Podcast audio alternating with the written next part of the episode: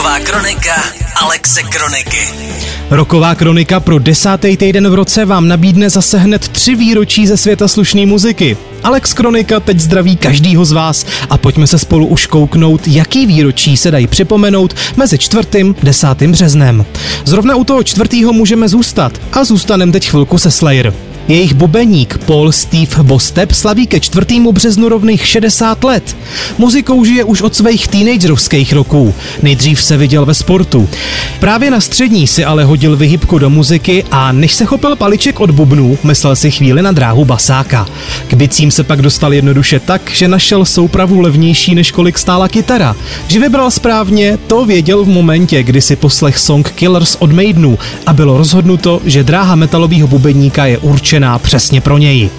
Inspirací pro dělání tvrdší muziky mu byly ale taky Sabati a nebo Blue Oyster Cult a mezi bubeníkama má Paul modly jako je Neil Peart, Dave Lombardo a Tommy Lee. Bostepovo jméno je sice nejvíc spojovaný se Slayer, na kontě má ale taky spolupráce s Forbidden nebo Black Gates, no a přímo se Slayer je spojovaný hned na dvakrát.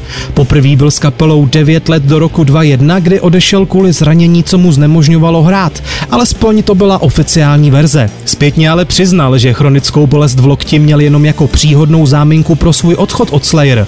Paul totiž cítil, že chce v muzice dělat už jiné věci a právě toho potom nasměrovalo ke kapelám Systematic, Exodus a Testament. 12 roků trvalo, než se Paul Kessler vrátil, aby znova usedl za bubny místo Davea Lombarda. S kapelou byl na podruhý od roku 2013 a zůstal s ní až do posledního turné v roce 2019, kdy Slayer ukončili činnost. Bostepovou muziku tak můžeme slyšet třeba i na poslední studiovce kapely Repentless a vůbec se o Paulovi mluví taky jako o jednom z nejlepších hevíkových bubeníků všech dob. Tady se teda nemůžu odpustit docela čerstvou informaci o tom, že se Slayer po pěti letech zase vracejí na pódia. V plánu jsou zatím festivalový sety v Chicagu a Louisville a Paul Steven Bostep nebude v sestavě chybět. Spolu s tímhle muzikantem má 4. března na rozky i placka od Tin Lezy. V roce 83 vyšla jejich 12. a poslední deska Thunder and Lighting.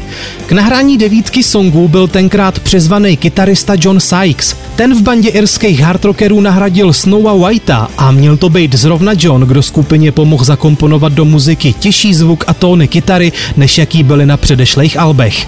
Tahle změna nakonec nevynikla tolik, jak měla, když se totiž John Sykes připojil ke tvorbě Alba. Byla už většina písní hotová, takže ten zmiňovaný posun k jiným kytarovým tónům byl znát třeba hlavně v písni Cold Sweet. Hrát trochu jinak se na albu Thunder and Lighting rozhodnul i klávesák Darren Wharton. Jeho příspěvek je hodně znát ve skladbách The Sun Goes Down nebo Someday She Is Going to Hit Back. Všechny tyhle změny už byly předzvěstí konce kapely v její původní éře. Phil Lynott si na začátku 80. už jel solový projekty, Scotta Gorhama drtili drogy a i když album Thunder and Lighting zaznamenalo po předchozích plackách významný úspěch a dokonce se zadráplo na čtvrtém místě v Británii, tak turné kapely po vydání alba už bylo rozlučkový a rok 83 skutečně znamenal, když ne konec, tak alespoň začátek významný přestávky pro Tin Lizzy. Samotný album Thunder and Lighting se dočkalo vydání deluxe edice v roce 2013 a když disku s původně vydanýma songama tu přibyla druhá placka s živákem z londýnského koncertu z 1.80. a jako bonus nescházela ani řada dem. Mám tu pro vás teď ještě vydání jedné písně. Před 45 rokama bylo prvně možný slyšet song Overkill od Motorhead. Single kapely vyšel 10. března v 79. a spolu s Overkill na straně A spatřil světlo světa i song Too Late Too Late na Bčkový straně. Obě písně se potom dají najít na albu Overkill, který je v pořadí teprve druhý od Motorhead a vzniku stejnomeného songu pomohla vlastně dost náhoda. To si takhle bubeník Phil Taylor jednou sám blbnul ve studiu, zkoušel si nový bubny, když najednou přešel dovnitř Lemmy s kytaristou Edim Clarkem a bubeník se už už chystal zastavit. Oba příchozí na něj ale zařvali, ať rozhodně nepřestává hrát a riff, který tam Phil Taylor náhodně vymlátil, se potom stal základem pro song jako takovej.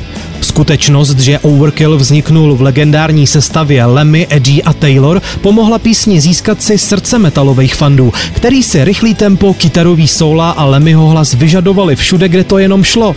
Ze všech vystoupení tady zmíním konkrétně jedno. Overkill zazněla jako poslední píseň závěrečného turné Motorhead, což z ní vlastně udělalo i poslední skladbu, kterou skupina hrála naživo. Během dalších let song neopustil srdce ani posluchačů, ani dalších metalových legend. Třeba Metallica hrála Overkill na svých koncertech, aby vzdala hold vlivu Motorhead na jejich vlastní hudbu, no a vlastně nejenom Metallica to byla. Celá velká trash metalová čtyřka Slayer, Megadeth, Anthrax a Metallica zahráli Overkill k poctě Motorhead na stadionu Yankee Stadium v Bronxu. To bylo 14. září v roce 2011 a jde myslím o tak ikonickou poklonu Motorhead, že líp snad skončit dnešní vzpomínání tady v rokový kronice už opravdu nejde.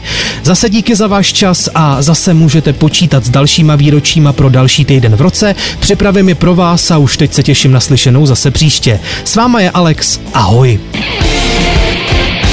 Rock Radio. Falkensteiner Hotels and Residences. To jsou prémiové hotely v oblíbených destinacích Chorvatska, Itálie, Rakouska i Jižního Tyrolska. Každý host je pro nás jedinečný. Postaráme se o zábavu vašich dětí a vy si v klidu vychutnáte váš oblíbený drink. Falkensteiner. Dovolená, po které toužíte. Více na falkensteiner.com